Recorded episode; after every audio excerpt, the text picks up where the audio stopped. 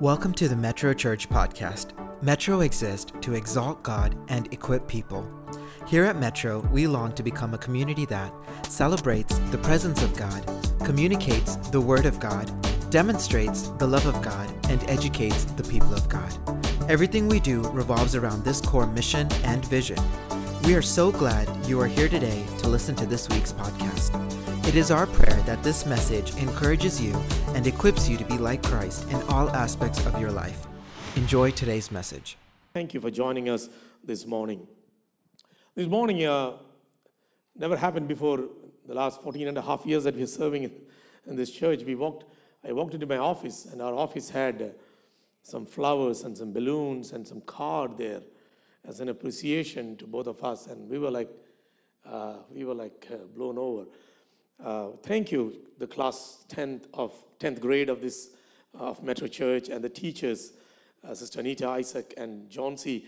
and your students in 10th grade for your thoughtfulness in doing that, and we really appreciate. Sometimes when you get discouraged in life, these are those moments that once again reiterate to you that what you are doing, you're making an impact for the all of kingdom or all of eternity. So we thank God for this blessed opportunity. I see Sheba Johnson after a long time. I just want to give a shout out to her. You know, she was nominated as a Teacher of the Year in Frisco District. That's a great accomplishment, guys. Amen. That's indeed great. God bless. God bless her. And we just want to give a shout out to all the teachers who are teaching in various school districts in, in from church. They all are doing an amazing job. The last year and a half has been really tough on them, being online, being in person, but they nonetheless did it we thank God for all of them. So if you want to be a teacher, some of the young people may be still thinking what I want to be, and that's a great, great profession to be in because you can definitely make a mark for those who are in schools and colleges. Church, um, we are in the last day, or maybe the, I won't say this is the final and the ultimate because you we can come back to Joel. How many of you were blessed by the book of Joel in the last four weeks? Amen. Amen. Hallelujah from, from the message of repentance, return, renewal, revival. You know, the theme of Joel, the book of Joel, is the grand theme of this book is that the day of the Lord, Yehovah Divasam. Chapter 1, verse 15, he talks about the day of the Lord is near. Chapter 2, verse 1, Joel reminds us that the day of the Lord is near. Chapter 3, verse 14, he again reminds the day of the Lord is near. Joel has so much to talk about the day of the Lord Amen. Gone are those days, uh, growing up in, in Pentecostalism, of those who know back in, the, back in those days in India, one of the words that we often have heard you know, in, in, in open air meetings would be Malachi chapter 4 was 1 and 2. ചൂളപോലെ കത്തുന്ന ഒരു ദിവസം വരും അന്ന് അഹങ്കാരികളും ദുഷ്പ്രവർത്തിക്കാരെല്ലാവരും താരടിയാകുന്ന How many of you heard that? Many of you have heard that. And then the church would declare, those who are standing in that, in that, in that wayside will declare, Jesus Christ, Amen, hallelujah, He is a Savior. അവൻ പാപങ്ങൾ നമ്മളെ വിടുവിക്കുന്നു അവൻ രോഗികളെ സൗഖ്യമാക്കുന്നു അവൻ hallelujah, Amen, രാജാതി രാജാവായി വേഗം വരുന്നു Jesus Christ is Savior. He heals all the sickness. He gives the Holy Spirit and He will be coming soon. That was a church in the last 40, 50 years, we have heard that message over and over to remind us about the coming of the Lord. Hallelujah. Church, this morning, this topic is too vast for me to just cover in 20 minutes. That's all what my service producers give me on every Sunday. They're very tight about time. So ഇരുപത് minute കിട്ടത്തുള്ളൂ നമുക്ക് നിങ്ങൾ ചിന്തിക്കും പാസ്റ്റിന് ഒത്തിരി സമയമാണ് ഇല്ല അവർ ഇരുപത് minute കൂടുതൽ അവരവിടെ ബ്ലാക്ക് ബാക്കി ക്ലോക്ക് ഇച്ചിട്ട് കാണിച്ചുകൊണ്ടിരിക്കും and sometimes I C goes in the minus red so that means I M ഓ ഞാൻ എൻ്റെ സമയം കഴിഞ്ഞു എന്നുള്ള I am just getting started So the day of the Lord is a grand theme, actually. It's a big theme which cannot be covered in, in one's, uh, one's sermon. A few weeks ago, uh, like in the you know, Friday prayer, we had the opportunity to cover a bit um, when we were doing the book of Thessalonians, First Thessalonians chapter 5, because there Paul talks about the day of the Lord. But one thing, you know, that uh, when we look at the, the day of the Lord, we need to understand there must be an interpretative lens for us to see when did the people of Israel got this whole idea of the day of the Lord? Because you find this more and more repeated in the Old Testament. Uh, where did they get this idea from? So the, so the interpretative lens that we find about the day of the Lord, you must come with me to the book of Exodus, chapter 12. Exodus, പുറപ്പാട് പുസ്തകം പന്ത്രണ്ടാം അധ്യായത്തിലേക്ക് നിങ്ങളുടെ ശ്രദ്ധ ഞാൻ തിരിക്കുക because that's where they got the whole idea of the day of the Lord. You understand the, the background of Exodus chapter 12. The people are in Egypt as slaves. They are having a hard time. Their babies are thrown in the river Nile. They do not have freedom to work. They are not being paid their wages. So much of chaos and so much of difficulties. So, whenever we think about the day of the Lord, don't just think it in terms of a 24 hour day. It is like a series of events that will happen that will usher in the day of the Lord. യഹോവയുടെ ദിവ ദിവസത്തെക്കുറിച്ച് ചിന്തിക്കുമ്പോൾ ഒരു ഇരുപത്തിനാല് ദിവസത്തെ ഒരു മണിക്കൂറുള്ള ഒരു ദിവസമല്ല പിന്നെ പല ഘട്ടങ്ങൾ പല കാര്യങ്ങൾ സംഭവിച്ച് അതിനൊരു ഇനോഗ്രേഷൻ നടക്കുന്നത് ദൈവത്തിൻ്റെ ദിനം so chapter twelve is one what gives you and me the understanding of the day of the load because there as you come to chapter 12 you begin to see how the lord said this month shall be a special month for you chapter 12 verse 1 and 2 it shall be the first month of the year for you. Tell all the congregation of Israel that on the tenth day of this month, every man shall take a lamb according to their father's house, a lamb for a household. You can continue to read this entire chapter at your leisure. The Passover was established as a statue for the people of Israel. The tenth day of the month of Abib was set aside as the day of the Lord. You know what? What was happening that day? The angel of the Lord will pass over your houses. And every doorpost and every lentils where there is blood of the lamb, the angel of the Lord will spare that, and the angel of the Lord will cross over. But for those who have been opposing you, but for those who have been persecuting you, but for those who told that your children must be put, put in the river Nile, for them it will be a day of great pain and agony and cry because their children are going to die, their firstborns are going to die. Whereas for you, it will be a day of liberation, a day of joy, and that very night because the Lord was waiting over his people, the people had a deliverance. You know the story, chapter 12. That very night, Pharaoh woke up from his sleep and he said, Call me, Moses and Aaron, take your people, take your, uh, all your belongings, take all your cattle. Don't, don't leave here, don't leave here anything. Just go. Just go From that moment onwards, it got etched in the mindset of the people of Israel that a day that God began to celebrate liberation for his people, that was always etched in their memory that God would one day come and rescue his people. God will one day come and rescue his people. ദൈവം തന്റെ ജനത്തെ വിടുവിക്കുന്ന ഒരു ദിവസമുണ്ട് hallelujah അത് മറന്നു പോകല് this got etched in their life. So, whenever the prophets are speaking about the day of the Lord, when you read throughout the Old Testament, especially in the prophets, I do not have time, but I will just share some of the references if you can write it down. Isaiah chapter 13, verse 6 to 11. Isaiah talks about the day of the Lord. Zephaniah talks about the day of the Lord. Zephaniah chapter 1, verse 7 and 14 to 18, he talks about the day of the Lord. Anytime when you see these references, the day of the Lord, always God is coming to punish wickedness and sin in this world, and he will set at liberty his people. So the Old Testament paints this picture a day of doom, darkness, and destruction for the for, for sin and evildoers in this world. But at the same time, it will be a day of blessing. It will be a day that will usher in, I mean, the, the messianic rule. It will usher in the, the golden age for the people of Israel. Joel also paints a something, a similar picture for us. You know, when you come to the book of Joel, chapter 3, he paints you know. The entire book of joel if you can if you if you want to read the entire book of joel you can read it within the uh, within the lens of the day of the lord. But I, I won't take time because he sees the day of the lord as something like this.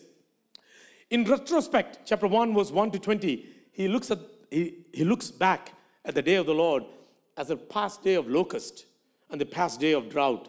Chapter 1 verse 1 to 20 Chapter 2, verse 1 to chapter 3, verse 21, it is the day of the Lord in prospect. What is, what will happen in the future. What will happen in the future? So, the day of the Lord is something that has happened in the past, but at the same time, day of the Lord is something that He anticipates that will happen in the future.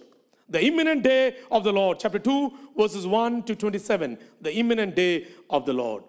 And chapter, chapter 2, verse 28 to 3, verse 31. The ultimate day of the Lord. The ultimate day. So, if you look at the entire prophecy of Joel, you can see that he has covered entire prophecy, and you can look at it from this angle. He's so much given over to the day of the Lord. But one of the important questions that Joel leads, leaves us with, his, with, his, with us is this. Joel chapter 2, verse 11. What does he say there? Joel chapter 2, verse 11. The Lord utters his voice before his army, for his camp is exceedingly great. He who executes his word is powerful. For the day of the Lord is great and very awesome. Who can endure it? And that's a sobering question that Joel asks his readers. The day of the Lord will be who can endure it? Who can stand? The day of the account being settled, who can stand? Who can stand before God and say, I, I'm righteous. I am holy. I can stand before God. Who can endure it? Who can endure the pain and the agony of the day of the Lord? Chapter 3, when he comes to chapter 3, this is what he says. If you read chapter 3, you know, you can divide the chapter 3, verses 1 to 8, as a as, as decision making from God. Nations are not making the decisions, but God is the one who makes the decision. In the valley of Jehoshaphat, Jehoshaphat, the name itself means, Shaphat means judgment. Jehovah means Yahweh is my judge. The Lord God makes the judgment. He makes the judgment. And why He's making the judgment? Because on behalf of my people and my heritage, Israel, because they have scattered them among the nations. Number one, they have divided up my land. Number two, and they have cast lots for my people. Number three, number four, they have traded a boy for a prostitute and they have sold a girl for wine and have drunk it. In a nationalistic understanding, or a Zionistic understanding, we may tend to see that this is so concerning, so much concerning about the people of Israel. But when we think about in terms of the entire world, God is saying, I am upset with what is happening in the world around. Today, when we see young boys and girls being sold into poverty and into prostitution, our heart should, our heart should bleed because God is not liking that. It is totally against the holy character and nature of God. And God says, I will, I will draw people into judgment. I will draw people into judgment. But that is not only the decision. But then verse 8 onwards, when you read, there is the utter destruction. Verse 9 onwards, we read about the utter destruction. Proclaim this among the nations. Consecrate for war. There is going to be a holy war. And many times when you go to Israel, when, you, when they take you to the Mount of Transfiguration, from the Mount of Transfiguration, they will ask you to look down the valley of Jezreel. And they will say, This is the valley of the valley of Jehoshaphat, where the great battle of Armageddon is going to be fought. The great battle of Armageddon is going to be fought. You can compare it with Revelation chapter 14 too much of materials, guys, you know, in, uh, you know, uh, in Revelation chapter 14 also. Put in the sickle, the angels are being sold. Put in the sickle, reap a great harvest. And you read the passage from 9 onwards, you get the same idea. Put in the sickle, for the harvest is ripe. Go in, tread, for the winepress is full. The vats are overflowing, for the evil is great. And people, God is saying, I will bring destruction because the wrath of God has become so huge. But the irony is this sometimes when we think, when we read uh, Revelation chapter 14, the wrath of the Lamb of God shall come upon them. The wrath of the Lamb. Isn't that a paradox? You're talking about not the wrath of the Lion of Judah. You're talking about the wrath of the Lamb of God. Because why? The Lamb of God was slain from before the foundations of the world. And people refuse to believe in him. People refuse to understand and acknowledge him as Lord and God. But a day is coming when every knee shall bow and every tongue shall confess that Jesus Christ is the Lord. Hallelujah. People will be crying out, Save us from the wrath of the Lamb of God. Hallelujah. But then Joel doesn't end there in chapter 3. Verse, verse 16 onwards, Joel says, In the midst of this chaos, in the midst of this destruction, remember something very beautifully. And that's what he says. But the Lord is a refuge to his people, a stronghold to the people of Israel. Amen. There will be utter destruction everywhere. There will be pain everywhere, misery everywhere. Hallelujah. But in the midst of that, you don't need a new revelation. You just need to believe in the old revelation that has been given to you because that old revelation still holds true even in the midst of trials and tribulations. That the Lord God is a refuge and a stronghold for his people. പുതിയൊരു സത്യം നമുക്ക് ആവശ്യമില്ല പ്രിയപ്പെട്ടവരെ ആ പഴയ സത്യം ഒന്നും കൂടെ ആവർത്തിച്ച് ഒന്ന് പറഞ്ഞാൽ മതി ഏത് യഹോവ തന്റെ ഭക്തന്മാർക്ക് പരിചയമാകുന്നു ഹാലലിയ അവൻ തന്റെ ഭക്തന്മാരെ വിടിവിക്കുന്ന ദൈവമാകുന്നു Oh, This morning, church, can I remind you, hallelujah, we don't need a new revelational truth from the scripture, but the truths that have been told us from the old, that God, God is concerned for his people. That is the same truth that you and I need to hold on, and we need to say, Yes, my God is my refuge and my strength. Hallelujah. A present and a very present help in times of trouble. And the Lord says, When I will be in their midst, I will be in their midst. Verse 17 onwards, when you read again and again, when you, verse 17 says, So you shall know that I am the Lord your God, who dwells in Zion, my holy mountain, and Jerusalem shall be holy, and strangers shall never again pass through it. And in that day the mountain shall drip sweet wine, and the hills shall flow with milk, and all the stream beds of Judah shall flow with water. What is God trying to say here? Hallelujah. God is saying, I will be their deliverance. I will be their deliverance because they shall see that my presence shall go before them and I will be their deliverance. And when their God becomes our deliverance, when God is in the midst of his people, you know what? There is holiness. There is holiness. Because the day of the Lord will reveal to us the majesty of his holiness. There will be holiness. And then there will be satisfaction. There will be satisfaction. And not only that, it says, hallelujah, verse 19 onwards, there will be a difference that God's people will be set aside. God is in the midst of his people. Judah shall be inhabited forever, and Jerusalem to all generations. Hallelujah. For the Lord dwells in Zion. How many times you should read in this in chapter 3 that the, the prophet keeps on telling this God dwells among his people. God dwells among his people. So the day of the Lord definitely meant so much to prophet Joel because he says, guys, this is this is moment for us, people of God. This is moment for us to wake up, wake up and be warned that who can endure this day of the Lord? It may be, it may be mayhem for some people, it may be fire and brimstone for some people, but for us we know that God, Lord, will be our refuge and our stronghold. Come to New Testament, there is a spin that happened to the day of the Lord. It's a spin that happened to the day of the Lord. If you read 1 Thessalonians chapter 5, verses 1 to 10, and if you read 2 Peter chapter 3, verse 10 to 14, both these passages, 1 Thessalonians chapter 5, verses 1 to 10, and 2 Peter chapter 3, verse 10 to 14, both Paul and Peter, the two stalwarts, the two towering figures in the New Testament who have given us so much of books, they both say, they both add to the day of the Lord the coming of Jesus Christ. His coming will be like a thief in the night. The day of the Lord. What does he say? First Thessalonians chapter 5, was 1 to 6. Paul says, Now concerning the times and the seasons, brothers, you have no need to have anything written to you. For you yourselves are fully aware that the day of the Lord will come like a thief in the night. While people are saying there is peace and security, then sudden destruction will come upon them as labor pains come. You know, when we are thinking about right now, many times when we pray, we pray for peace and we are praying for security and safety for all those things, isn't it? When we are thinking that peace and security and everything is there, suddenly the day of the Lord will come. But you know, I love the way that Paul tries to say it. Sudden destruction will come upon them as labor pains come upon a pregnant woman, and they shall not escape. But then Paul says, But you are not in darkness, brothers. The church is not in darkness, brothers, for the day to surprise you like a thief. നമ്മളെ സംബന്ധിച്ച് നാം പേടിക്കേണ്ട കാര്യമില്ല ആ ദിവസം വരുന്നതിന് മുമ്പ് നമ്മെ അത് ബാധിക്കത്തില്ല നമ്മെ അത് സർപ്രൈസ് ചെയ്യത്തില്ല if we will not be surprise by the day why you are the children of light children of the day We are not of the night of the darkness. So then let us not sleep as others do, but let us keep awake and be sober. So, what does the day of the Lord teach us? To be awake and to be sober. To be awake and sober. If Joel is saying, Who can endure it? Who can withstand it?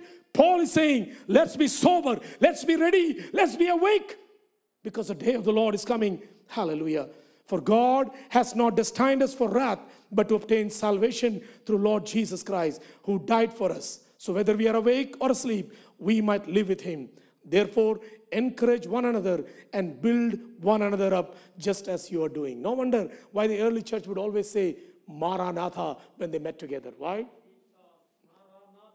Church, how many, when was the last time we said to one another, Maranatha? Eh? Why? Sometimes we fail to understand that He is coming also.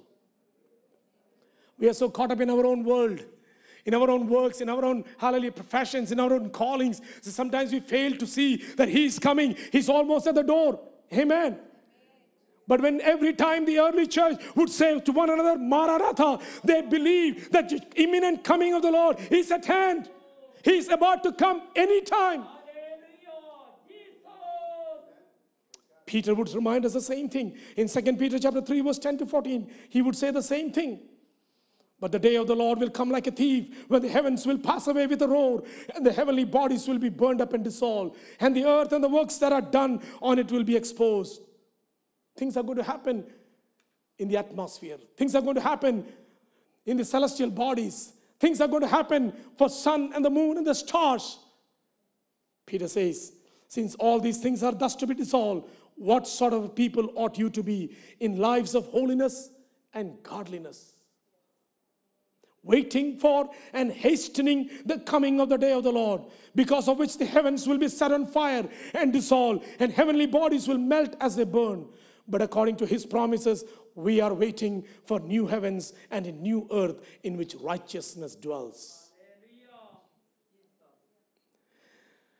When we think about the day of the Lord, we should start living more holy life. We should start living more godly life. The day of the Lord is a wake up call for us. It's a wake up call for us that we will rise up to be who we are. We will lead a holy life and a life that is pleasing to God. But the day of the Lord is also a warmth for us. Why? Because we know that Jesus is going to come soon. Philippians chapter 3, verse 20 and 21 reminds us we await we await our Savior, the Lord Jesus Christ, who shall come from heaven. Amen. Our citizenship is in heaven, and we await our Savior who will come and who will change our lowly bodies into his glorious body. നാം കാത്തിരിക്കുന്നു അവൻ വേഗത്തിൽ വരും നമ്മുടെ താഴ്ചയുള്ള ശരീരത്തെ തന്റെ മഹിമയുള്ള ശരീരത്തോട് ആമെ രൂപാന്തരപ്പെടുത്തിയെടുക്കുവാൻ സ്വർഗത്തിൽ നിന്ന് നമുക്ക് വേണ്ടി ഇറങ്ങി വരുന്ന ഒരുവൻ ജീവിക്കുന്നു അവൻ യേശു ക്രിസ്തു നമ്മുടെ രക്ഷിതാവാകുന്നു he will be coming soon so church when we think about the day of the Lord, number one, it must fill us with, with warning. It must also fill us, it will give us a desire to wake up, but it should also fill us up with warmth. Why? My toil on this earth will be over. My pain will be gone. Hallelujah. He will wipe away my tears. My sickness will be gone. He will take away all of my disgrace, my shame. He will take and He will change it into His glorious appearance. Hallelujah. Our hope will be fulfilled. Our wait will be over. Our pain will be forgotten. Our faith will be justified. Our love will be vindicated. Our toils and troubles will be over our tears will be wiped. Hallelujah. I want to close with what Peter would say about the day of the Lord. You know, because Peter gave a spin to the day of the Lord in Acts chapter 2. In, in Joel 2, the words of prophecy that Peter took, took from Joel, Peter is the one who took that prophecy out of Joel and said, This day God has fulfilled what he promised maybe 400 or 800 years ago through the words of Joel. He says, And in the last day it shall be, God declares, that I will pour out my spirit on all flesh. In other words, in the book of Joel, you read like this, and afterwards I will pour out my spirit. And afterwards, but Joel takes the, uh, Peter takes the prophecy of Joel and says, in the last days, in other words, Peter is reminding us that the day of the Lord has been inaugurated in the coming of the Holy Spirit. In the coming of the Holy Spirit. What is God doing? What is God doing? It is a day of the promise being fulfilled. It is a day that God's power has been demonstrated in raising Jesus from the dead. It is a day when God's plan of redemption has been inaugurated in the birth of Jesus Christ, church, the body. And you and I get to be part of the body of Jesus Christ. In other words, Peter is saying, This day of the Lord, God has already inaugurated in the coming of the Holy Spirit, in the birth of the church. And Peter adds on by saying that this promise is for you and for your children and for those who are far off. In other words, Peter takes the prophecy, takes it away from the nationalistic understanding of just the Jewish people, and he says, Everyone who is far off, including you and me, people from all tribes and tongues will come together. African Americans, people from the east and the west, people from India and Asia, and hallelujah, Australia and New Zealand, people from US, people from all parts of the world will come together because this is the day of the Lord that has been inaugurated in the coming of the Holy Spirit. Church, the question remains Am I celebrating that inauguration? And am I, am I part of that inauguration? Am I part of the body of Christ? Because there is no plan B for Jesus. There's only plan A, and that plan A is his body, the church, which he inaugurated on that day. And one day there will be a culmination to it. Shall we stand to our feet one moment, church? When you think about the day of the Lord, what comes to your mind? When you think about the day of the Lord, what comes to your mind? From the Old Testament to the New Testament, we can see so many things. But one thing is true the day of the Lord has already been inaugurated in the coming of the Holy Spirit, the day of Pentecost. God did not make a mistake, church. God did not make a mistake. 400 years or 500 years, 800 years, but his prophecy came to fulfillment. What Joel didn't see at that point, God brought it to fruition. God brought it, brought it to fulfillment on the day of Pentecost. And today, you and I are here to celebrate the day of the Lord as a day where He has inaugurated, He has demonstrated His power in raising Jesus from the dead. He has fulfilled His promise kept for ages, whereby Gentiles would also come to the saving knowledge of Jesus Christ. And the church of Jesus Christ, and the church of Jesus Christ was born on that day when the Spirit lit the fire this morning, church. May the day of the Lord be a warning to us. May the day of the Lord be a wake up call for us. May the day of the Lord be a warmth for us. Shall we worship the Lord this morning, church? Thanks for listening to this week's podcast. If there is anything we can do to continue equipping you in your pursuit to be like Jesus, then please do not hesitate to reach out to us on our website at metrochurch.us. Also, if you found today's message to be inspiring and informative, then please share it with your family and friends and leave a review on this podcast platform or on our website. Again, thank you for joining us. We are so grateful for you. Have a great week and God bless you and your family.